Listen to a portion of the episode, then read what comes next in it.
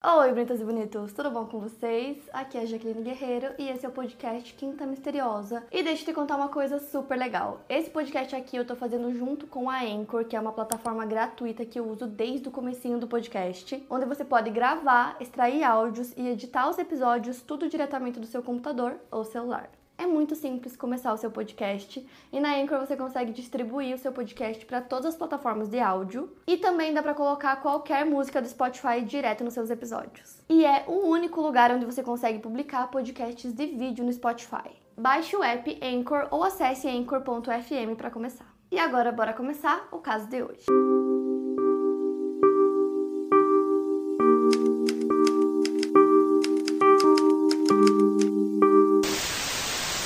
Hannah Hill nasceu em 1980 e morava com seus pais na área de Kenmore, em Akron, Ohio. Filha de Kimberly e Elsa, a sua mãe era dona de casa e o seu pai trabalhava montando, soldando e fabricando componentes mecânicos, uma profissão chamada caldeireiro, na Rust Belt. Hannah foi uma criança muito animada, ela era muito amorosa, fã de Spice Girls e ela costumava assinar suas cartas com corações cor-de-rosa. Ela era muito descontraída e uma pessoa muito fácil para fazer amizade. Seus pais dizem que ela era uma garota muito iluminada, ela poderia entrar em uma sala e fazer com que o ambiente todo se iluminasse apenas com seu sorriso. Ela sempre estava feliz e estava sempre disposta a se divertir. Ela também já tinha sido eleita a rainha do baile da escola. A Hannah também era uma romântica incorrigível, seu namorado Brad Oborn não era o que todos chamariam de príncipe encantado, ele tinha abandonado o ensino médio e ele era um ano mais velho do que ela. Aos 18 anos ela trabalhava como secretária na empresa de caixas eletrônicos Diebold e ela estava ansiosa para terminar o colégio e começar a faculdade. Assim que ela conseguiu esse emprego, ela comprou o primeiro carro dela, então ela estava muito animada porque ela conseguiu muita liberdade e muita independência tendo o próprio carro.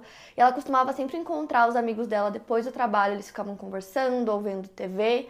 E nos fins de semana ela gostava muito de sair para se divertir. No dia 19 de maio de 1999, era uma quarta-feira, a Hannah chega do trabalho, vai para casa, janta com os pais e depois ela liga para uma amiga dela e fica conversando com ela por um tempo. Pouco depois das 9 da noite, a Hannah vestiu o pijama dela, foi se deitar para dormir porque ela disse que não tinha mais planos para aquela noite. Só que pouco tempo depois, a mãe da Hannah escuta ela conversando com alguém no telefone e às 10h30 ela avisou a mãe dela que ela estava saindo e que logo ela voltaria para casa. A mãe dela percebeu que ela estava com muita pressa, parecia que ela estava perturbada com alguma coisa. Só que a Hannah não voltou para casa naquela noite e nem na manhã seguinte. A princípio os pais dela não se preocuparam tanto, achavam que ela tinha ido para casa de uma amiga e estava tarde, acabou dormindo por lá.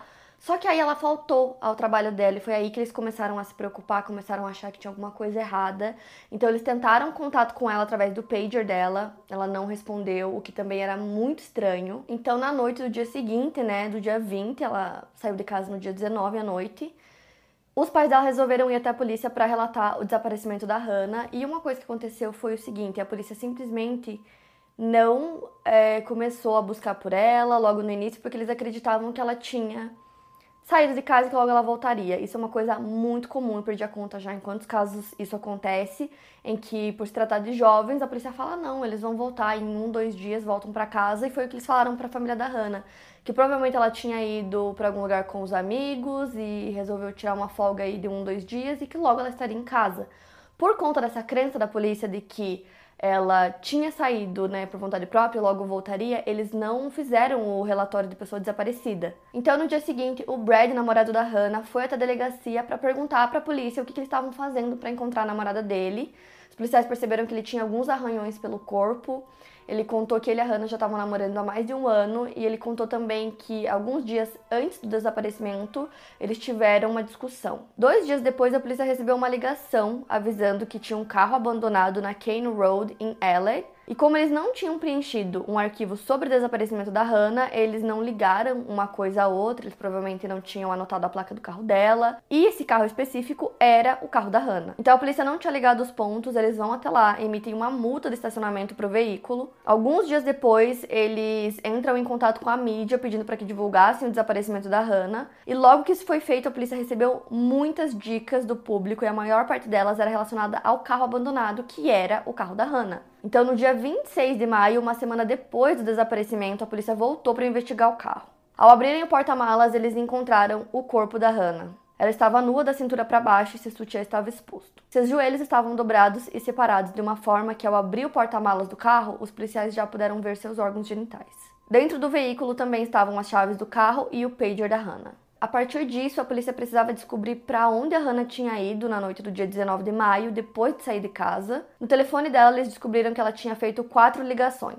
Uma para uma amiga, 2 para o namorado e uma para um homem chamado Danny Ross. Então a polícia decide entrar em contato com o namorado da Hannah, com o Brad, já que ele tinha contado para a polícia que eles tinham discutido uns dias antes e ele era uma das pessoas que ela tinha telefonado naquela noite. Inclusive, ele foi uma das primeiras pessoas a conversar com a polícia sobre o caso da Hannah.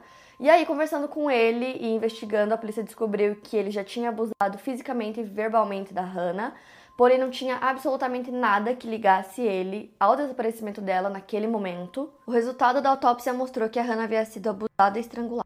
A causa da morte foi asfixia por compressão manual. Havia hematomas tanto no seu rosto quanto nas suas costas, além de cortes em seu rosto. Haviam evidências de que ela havia tido relações sexuais antes da morte, porém não conseguiram determinar precisamente se foi consentido ou não. Sêmen foi encontrado dentro do corpo da Hannah, mas estava inviável para testes devido ao período que o corpo ficou no porta-malas. A polícia acreditava que ela havia sido abusada pela forma como seu corpo foi encontrado. Havia uma marca de mordida em seu braço e resíduos brancos em seu lábio. Então agora a polícia começou a investigar a segunda pessoa que ela tinha ligado naquele dia, que era um homem chamado Danny Ross. A polícia já conhecia ele porque ele tinha vendido cocaína para alguns informantes da polícia. Ele se declarou culpado, mas ao invés de cumprir uma pena de prisão, ele recebeu liberdade condicional. O Danny e a Hannah se conheciam, mas eles não eram amigos, eles eram conhecidos. O Brad, namorado dela, tinha apresentado o Danny para ela.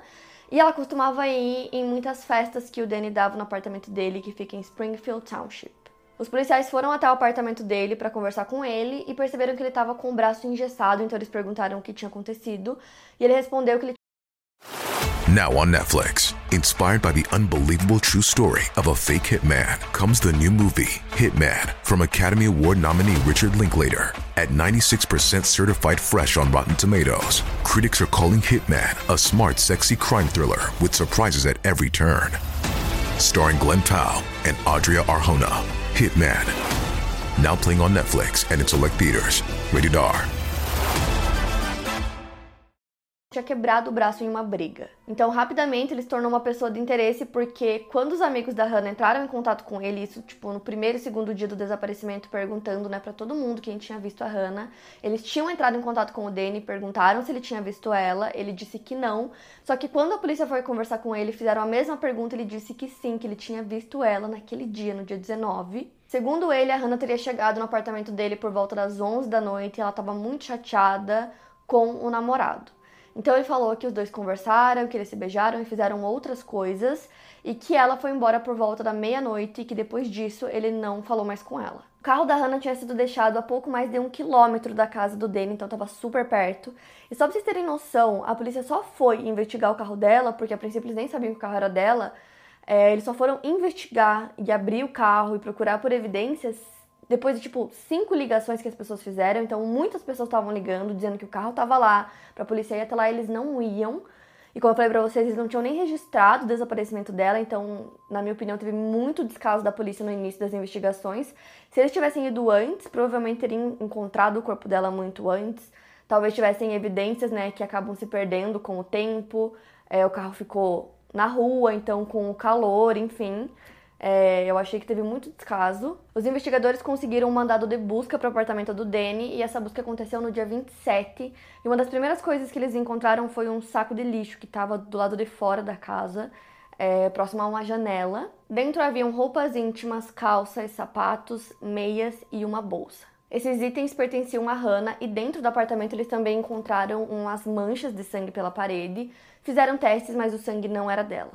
A Hannah foi enterrada no jazigo de sua família em Kentucky, um dia depois do seu aniversário de 19 anos. Em junho de 1999, Danny foi indiciado por homicídio qualificado com sequestro ou abuso como crime antecedente, abuso, sequestro, adulteração de provas e abuso grosseiro de cadáver. Houveram 2 especificações de homicídio qualificado devido ao fato de que o assassinato aconteceu em conexão com abuso ou sequestro. O julgamento começou em outubro de 2000. A promotoria montou um caso baseado no Danny ter abusado e depois matado a Hannah, e um dos policiais que fez a busca no apartamento dele contou que no momento que ele estava subindo as escadas para entrar no apartamento, ele ouviu o barulho de alguma coisa caindo e mais tarde ele percebeu que provavelmente era o saco de lixo que o Danny jogou de uma janela, né, para que talvez assim os policiais não encontrassem. Como a causa da morte foi asfixia, a promotoria também acreditava que o Danny tinha estrangulado a Hannah. Ela também foi espancada na cabeça, no rosto, e foram encontrados vestígios de enxofre e carbono nas feridas do rosto dela,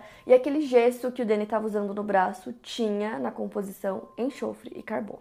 Já a defesa do Danny alegou que, na verdade, aquele saco de lixo era plantado, que alguém tinha colocado lá para jogar a culpa do crime no Danny, e eles também disseram que ele não tinha abusado dela e que, se ele não tinha abusado, ele não teria um motivo para matá-la.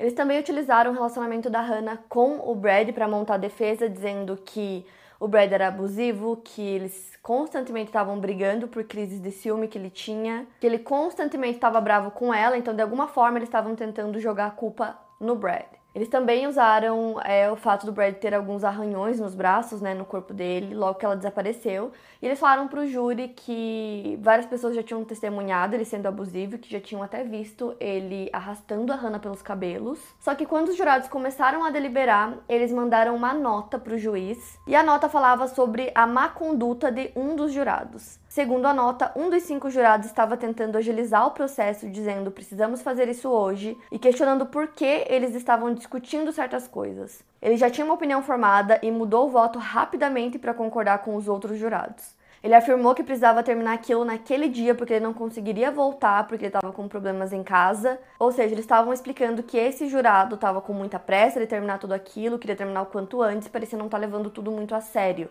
Esse mesmo jurado disse a outro jurado que ele sabia que o Brad era inocente, pois ele tinha passado no teste de polígrafo, então o Danny tinha que ser o culpado. Perguntaram se esse jurado em questão poderia ser liberado para poder cuidar dos seus assuntos pessoais e outro jurado imparcial pudesse ser colocado em seu lugar para que houvesse um julgamento justo e imparcial. O juiz perguntou tanto a acusação quanto a defesa se o júri poderia ser liberado, e a acusação concordou, dizendo que uma defesa justa deveria ser feita. A acusação concordou, porém a defesa discordou. A defesa disse que queria que o julgamento fosse anulado with prejudice. Significa com preconceito, mas é basicamente um termo jurídico que significa que é algo definitivo, ou seja, eles não queriam que ele passasse por um novo julgamento. O juiz declarou apenas um julgamento nulo. Então, o Estado poderia levar o Danny ao tribunal novamente. Em setembro de 2001, ele foi liberado sob fiança de $1 milhão.